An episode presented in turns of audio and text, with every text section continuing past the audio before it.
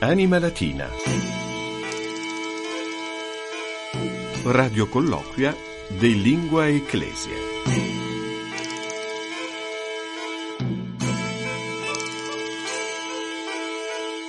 Stazio Radiofonica Vaticana, saluto vos omnes, ego sum Fabius Colagrande, placet mihi, vobis, anca auditionem latine redditam prebere. Bentrovati all'ascolto, questa è la 147esima puntata di Anima Latina, il nostro vademecum radiofonico settimanale dedicato a tutti i cultori della civiltà classica, a tutti gli amanti della lingua latina, la lingua ufficiale della Chiesa. Andiamo in onda subito dopo il nostro notiziario in lingua latina, Ebdoma da Pape, realizzato anch'esso con il contributo essenziale, condicio sine qua non, come diciamo sempre, del nostro programma, dell'ufficio Lettere Latine della Segreteria di Stato Vaticana. Io sono Fabio Colagrande, accanto a me a condurre questo programma c'è come sempre Maria Milvia Morciano. Salve Fabio, salvete omnes, imo corde. Giusto, e aggiungo carpe diem, non perdete questa occasione perché conoscere il latino vuol dire, come diciamo sempre, restare ancorati alla storia, alla memoria, alla parola e vivere il presente e il futuro con una marcia in più. Salutiamo lo scriptor dell'ufficio Lettere Latine che ci consente di iniziare il programma con un po' di competenza. Con noi quest'oggi Don Davide Piras. Optima omnia omina vobis, fratres sororesque carissimi. Don Davide, che ormai è in Vaticano, a Roma da diversi anni, ma arriva dalla Sardegna, lo ricordiamo. Da Cagliari, in modo più dettagliato, sì, sono di un piccolo centro urbano vicino alla grande città di Cagliari. Che si chiama? Capoterra. Capoterra. E poi Don Davide non vuole che si dica, perché è modesto, ma ogni tanto torna a Cagliari perché ha anche degli impegni, eh, diciamo così, accademici, no? Sì, adesso sarò a Cagliari per il corso annuale semestrale di patrologia alla nostra Pontificia Facoltà Teologica della Sardegna che di cuore saluto. Ecco, noi facciamo con Maria anche una battaglia perché eh, siamo convinti no, che bisogna un po' sopperire all'analfabetismo. Noi stessi ci riconosciamo in questo termine no, culturale in molti settori. Ecco, non diamo per scontato che chi ci ascolta sappia che cos'è la patrologia. Diciamo che il termine patrologia è un po' così, un termine tecnico che richiama i primi secoli della vita della Chiesa e quindi il corso di patrologia è proprio quello che mira a far conoscere agli studenti gli autori che hanno caratterizzato la vita della comunità ecclesiale più o meno dall'età subapostolica, quindi subito dopo gli apostoli, fino al VII-VIII secolo d.C. E scrivevano in latino questi padri della scrivevano Chiesa? Scrivevano in latino, scrivevano in greco, scrivevano in siriaco, scrivevano in copto, scrivevano in georgiano antico, in paleoslavo e quindi noi ci occupiamo di questo. Quindi patrologia ai padri della Chiesa. I padri, Modo... lo studio proprio di, del periodo cosiddetto patristico. Ecco, dai primi secoli del cristianesimo veniamo invece a ormai il 2024, siamo alle porte di un nuovo giubileo e la Chiesa sta vivendo come tutti la rivoluzione digitale, in particolare quella legata alla cosiddetta intelligenza artificiale generativa. E allora andiamo a leggere come prima rubrica uno dei post di Papa Francesco pubblicati sull'account chiocciola pontifex trattino basso ln l'account in lingua latina di Papa Francesco che ha più di un milione di followers o sectatores o assecla come abbiamo imparato e un post che si riferisce proprio a questo tema. Quindi il 25 gennaio? Ah è vero? sì. Hai detto bene la data Maria un post del 25 gennaio 2024 ficticia intelligenze usus, multum conferre poterit communicationi, dum munus diurnariorum inace ne abrogetur et virtus precipua communicationis efferatur, que onera postulat communicantium.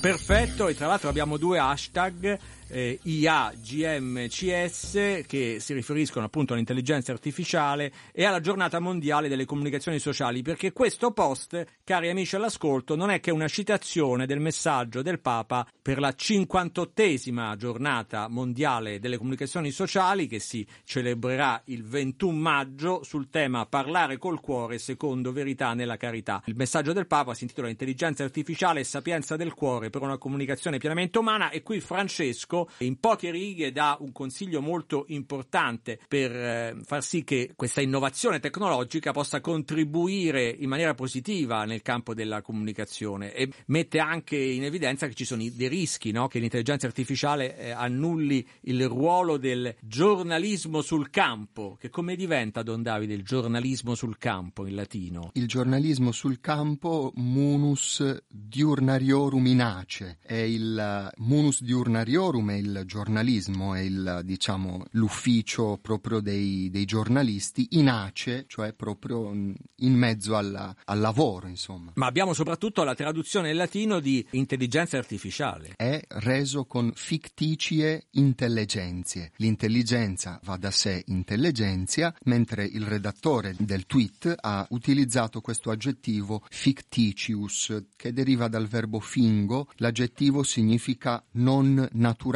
quindi un'intelligenza in qualche modo costruita, elaborata che poi gli esperti ci dicono che non, è, non, sono veramente intelligenti le macchine, ma semplicemente fanno dei calcoli di tipo statistico no? e riescono a indovinare qual è la, la, frase più adatta per continuare un discorso, eccetera. No? Maria, tu la usi l'intelligenza artificiale? No. Devo dire che ci ho provato, facendo proprio un'interrogazione su argomenti che conosco benissimo. Non va bene. Non va, l'hai bocciata. Non va bene. L'ho bocciata perché ci vorrà eh, tempo. attinge da notizie superficiali e non è critica. Quindi la bocciamo, io mi sento tranquilla.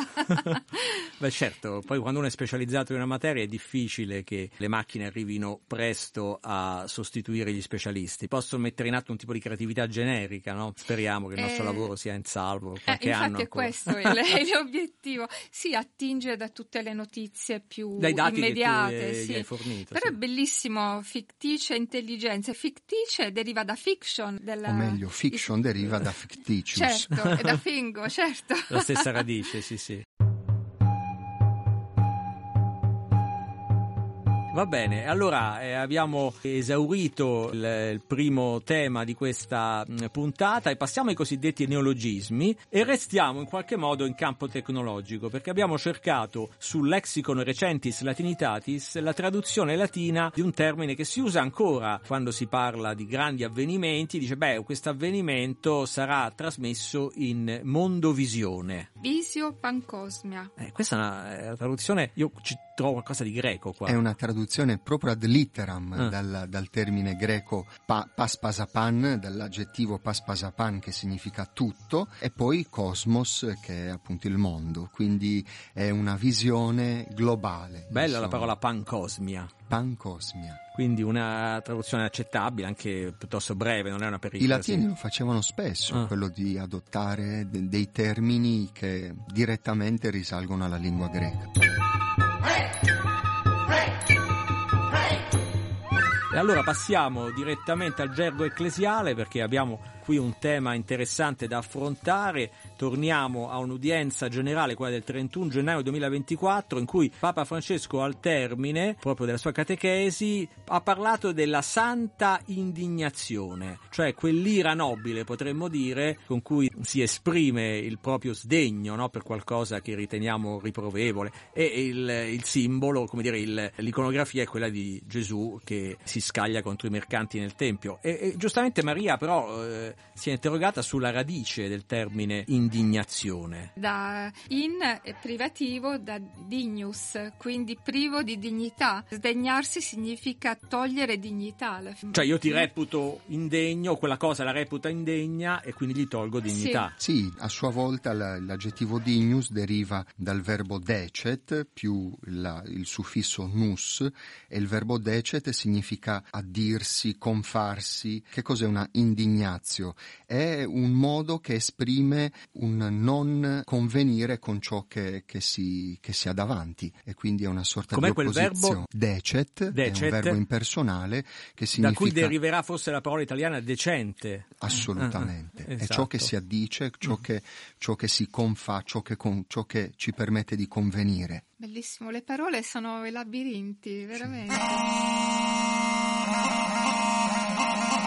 E allora andiamo all'ultima rubrica, quella dedicata alle espressioni, proverbi, modi di dire e Maria ne ha scovato uno che non conoscevo, che ha tutta una, una storia dietro, un inganno o un occultamento della verità con presunte buone intenzioni. È una... Pia Fraus. Cioè sarebbe una frode pia. No, Pietosa dire. bugia. Pietosa bugia, ancora più bella come traduzione. Qui quali sono le radici di, questa, di questo termine? Io ho trovato da, da Ovidio addirittura. Sì, nelle Metamorfosi, il mito di un cretese che voleva assolutamente un figlio maschio, invece nasce una figlia femmina, quindi Iside occulta questa ragazza, la fa passare per uomo e alla fine la premia un pochino, però insomma nei tempi moderni avremmo da ridire, alla fine la trasforma veramente in un uomo. Quindi per salvarla la nasconde. E quindi insomma E quindi questo, questo la inganno... frase di, di Ovidio è proprio questo: Inde incepta pia mendacia fraude la tebant. Così l'occultamento fatto da parte della dea rimase incontaminato dal pio inganno. Quindi è la, è la dea Iside che consiglia alla madre di farla passare per maschio, appunto, per salvarla, con Esatto. questa pia. Che poi si chiamava Ifi questa ragazza perché è un nome maschile e femminile, un po' come Andrea in- no, che viene Sì, sì, utilizzata. il nome Ifis è Infatti, ecco, ma si può entrambi i anche generi. tradurre miserandum mendacium, dove avere pietà, eh, dire insomma, Ah, un- pietosa bugia. pietosa bugia, anche Sì, sì, miserandum certo, sì, mendacium. Mm. Va bene, noi invece non diciamo bugie quando vi diciamo che siamo al termine della prima parte di E questa. poi Fabio, Sì. Pia Fraus è anche una band dream pop e showgaze Ah. che ha sede a Tallinn in Estonia che si è creata nel 1998. E a questo punto dovremmo mandare un brano di questa. Di questa... Eh sì, direi. ha Vediamo risolto se- il problema di trovare in Si chiama proprio Pia Fraus. Grazie a Don Davide Piras. Grazie a voi Fabio e Maria Milvia, valete omnes, sorores fratrescu.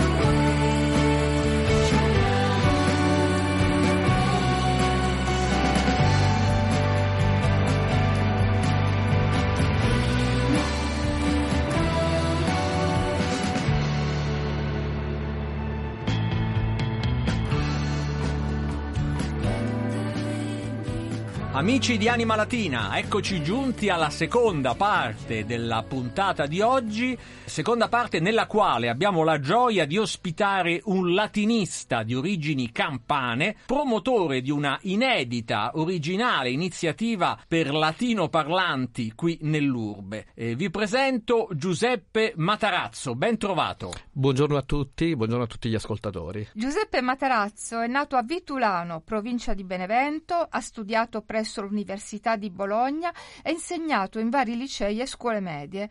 Attualmente insegna italiano e latino a Roma presso il Liceo delle Scienze Umane dell'Istituto Magistrale Margherita di Savoia. Ha frequentato un corso estivo presso l'Accademia Vivarium Novum di Frascati circa dieci anni fa, poi altri corsi online sia con la stessa accademia che con altri istituti. Luigi Miraglia è stato il suo primo professore di latino vivo e tuttora Matarazzo studia e insegna il latino seguendo il metodo Orberg. Ma soprattutto Giuseppe Matarazzo ha creato insieme ad un gruppo di amici l'esperienza delle ambulationes romane che tra poco vi presenteremo. Matarazzo, come nasce la sua passione per il latino e come si è formato? La mia passione per il latino viene da molto lontano, nel senso che il primo contatto con il latino l'ho avuto in realtà in parrocchia, ascoltando le preghiere delle signore che ripetevano le litanie. Quindi a Vitulano? A Vitulano, sì. Poi mi sono iscritto al liceo scientifico e naturalmente ho approfondito lo studio di questa lingua anche da un punto di vista sia grammaticale che letterario. Ho continuato poi naturalmente all'università, all'Università di Bologna e mi sono specializzato a Parma. Quanto è stata importante nella sua formazione l'esperienza di cui parlavamo prima a Frascati presso questa Accademia Vivarium Novum in cui proprio si pratica il latino vivo, in cui gli studenti parlano tra di loro il latino anche nei momenti così ricreativi. Sì, io ho iniziato a insegnare il latino con il metodo tradizionale, quello con cui tutti quanti ci siamo formati. Mi sono reso conto però che i ragazzi oggi hanno qualche difficoltà a seguire, a studiare il latino con questo metodo, per varie ragioni naturalmente. E quando sento parlare di questo luogo, questa accademia in cui il latino veniva, veniva insegnato come lingua viva, mi sono incuriosito e quindi eh, mi sono iscritto al loro corso estivo. È stata una rivelazione perché ho trovato un approccio all'insegnamento del latino totalmente diverso. Nella mia mente c'era l'idea del professore di latino serio, severo, invece lì nell'accademia invece il latino viene insegnato attraverso giochi, attraverso scenette, travestimenti, canti, un modo del tutto innovativo, cioè noi a lezione di latino ci divertivamo e poi naturalmente lì tutti quanti ero in grado di parlare in maniera corrente e fluente il latino. Io che già studiavo il latino tipo dieci anni, se vol- volendo sommare il liceo e l'università e mi rendevo conto che dopo dieci anni non ero in grado di dire delle frasi anche molto semplici in latino e invece la lingua latina è una lingua e quindi va considerata come tale. Questo è vero perché io ho studiato al liceo, all'università e anche dopo il latino e ora dopo tanti anni non ricordo niente, non sono in grado di parlare il latino e spesso devo guardare il vocabolario, quindi sono Eh sì, molto interessante. E infatti uno di questi vantaggi di questo metodo è appunto che si riesce facilmente ad assimilare il vocabolario, cosa che invece non accade con il metodo tradizionale eh, in cui siamo sempre schiavi del vocabolario. E questo è il metodo Orberg? Questo è il metodo Orberg, sì, l'Accademia Vivarium Novum è il principale, diciamo, promotore di questa metodologia, che tra l'altro io sto da un paio d'anni utilizzo anche nel mio liceo. Ecco, questa sua esperienza con il metodo Orberg l'ha portata poi eh, a ideare insieme ad altre persone la realtà di cui parlavamo poco fa, queste cosiddette ambulationes romane, che io personalmente ho scoperto grazie a un social network, perché ho scoperto che Matarazzo insieme ad altre persone si incontrano nella capitale, un incontro come quelli tra tanti amici che magari condividono una bibita al bar eh, o magari un evento culturale, però parlando solamente in latino. Sì, io frequentando vari corsi anche online mi sono reso conto che molti di questi ragazzi che avevo conosciuto online attraverso la- l'Accademia Vivarium Novum oppure la Scuola Latina, l'Istituto Italiano di Studi Classici o Satura Lanx abitavano a Roma o, o venivano a Roma per ragioni di studio o per visitare la città. Quindi ho immaginato appunto di creare un evento ricreativo, quindi che non fosse una scuola o un corso di lingua, ma un evento ricreativo semplicemente per ritrovarsi una volta a settimana nel centro di Roma e parlare latino e tra l'altro riscoprire anche quell'antico valore romano che è quello dell'amicizia, come dicevano i romani, colere amicitiam e quindi coltivare i rapporti di amicizia tra noi parlanti latino. Ma quanti siete? Chi siete voi di ambulationes romane e dove soprattutto deambulate? Giusto, giusta domanda. Il- sì, allora io ho, ho creato una pagina su Instagram in cui ho iniziato a pubblicizzare questo evento, ma in realtà io non sapevo chi sarebbe venuto perché non c'era nessun tipo di, né di iscrizione, di pagamento di, di biglietto. ero certo che sarebbero venuti due miei amici. E alla fine ci siamo ritrovati che eravamo circa una decina e la cosa sorprendente è che eravamo di sei paesi diversi, quindi gli italiani Sei eravamo... nazionalità diverse. Gli italiani eravamo solo due, ma per esempio c'erano anche un polacco, un, eh, un ragazzo dalla Russia, un ragazzo congolese, un ragazzo brasiliano, un altro dagli Stati Uniti d'America. È stato un evento Quindi internazionale. latino, lingua che unisce i popoli. Assolutamente sì, eh, il latino è una lingua pienamente internazionale, ma d'altronde non, eh, non lo scopriamo oggi. Nel corso della storia, dei secoli, eh, il latino è stato una lingua che ha unito le persone, è stato veicolo di cultura, pensiamo alle università, pensiamo agli umanisti, pensiamo che il latino per tanti secoli è stato la lingua della scienza. Galilei, Newton, Kant scrivevano in latino e quindi noi ci siamo inseriti in questo solco di parlanti latino. Una curiosità, persone di paesi diversi, ma in Italia, a Roma, per quali motivi? Cioè, che studi fanno, che lavoro fanno? Per lo più sono ragazzi che stanno qui a Roma per approfondire determinati studi. La maggior parte sono mh, ragazzi che studiano le lettere o studiano filosofia o studiano teologia,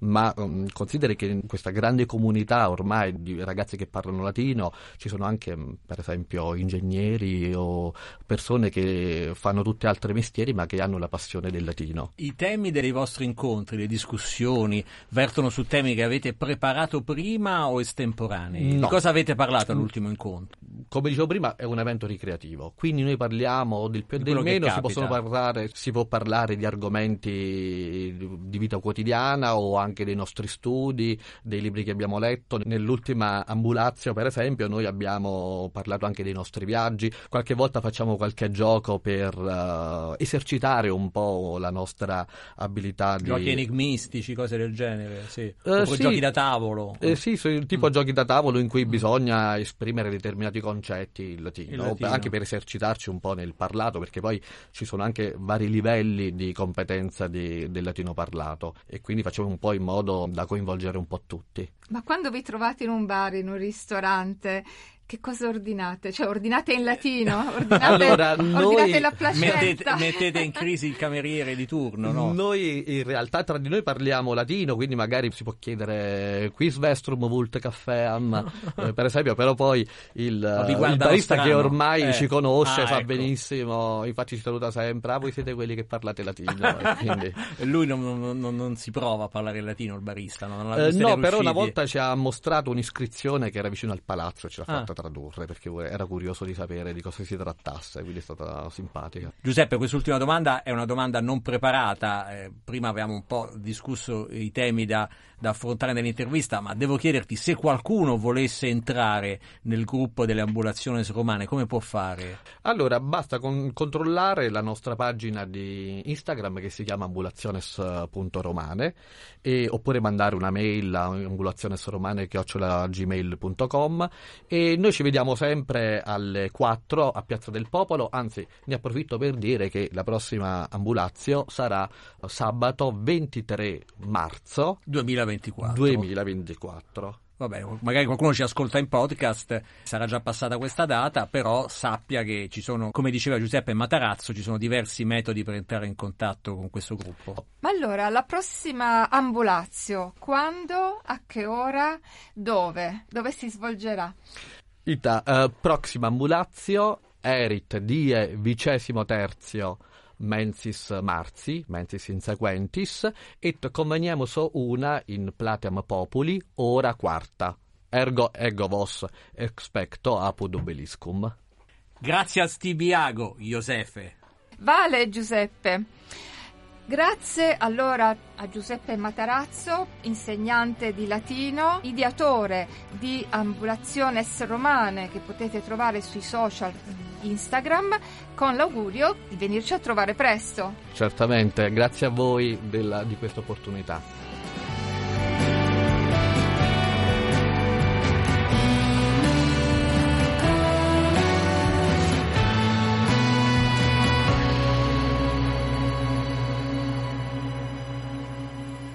Grazie dunque a Giuseppe Matarazzo, insegnante di latino e ideatore delle ambulazioni romane, per essere venuto a trovarci in studio. Grazie anche a Don Davide Piras dell'ufficio Lettere Latine che ci ha fatto compagnia nella prima parte di questa puntata. Sedacta est fabula. Siamo giunti al termine anche di questa 147esima puntata del nostro Vademecum radiofonico per latinisti che troverete in podcast per riascoltarla quando volete su Spotify, ma naturalmente anche su vaticanews.va.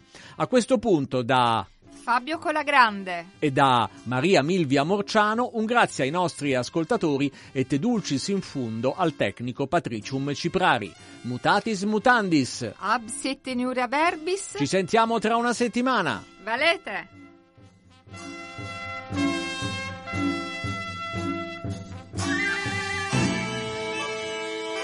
Anima Latina.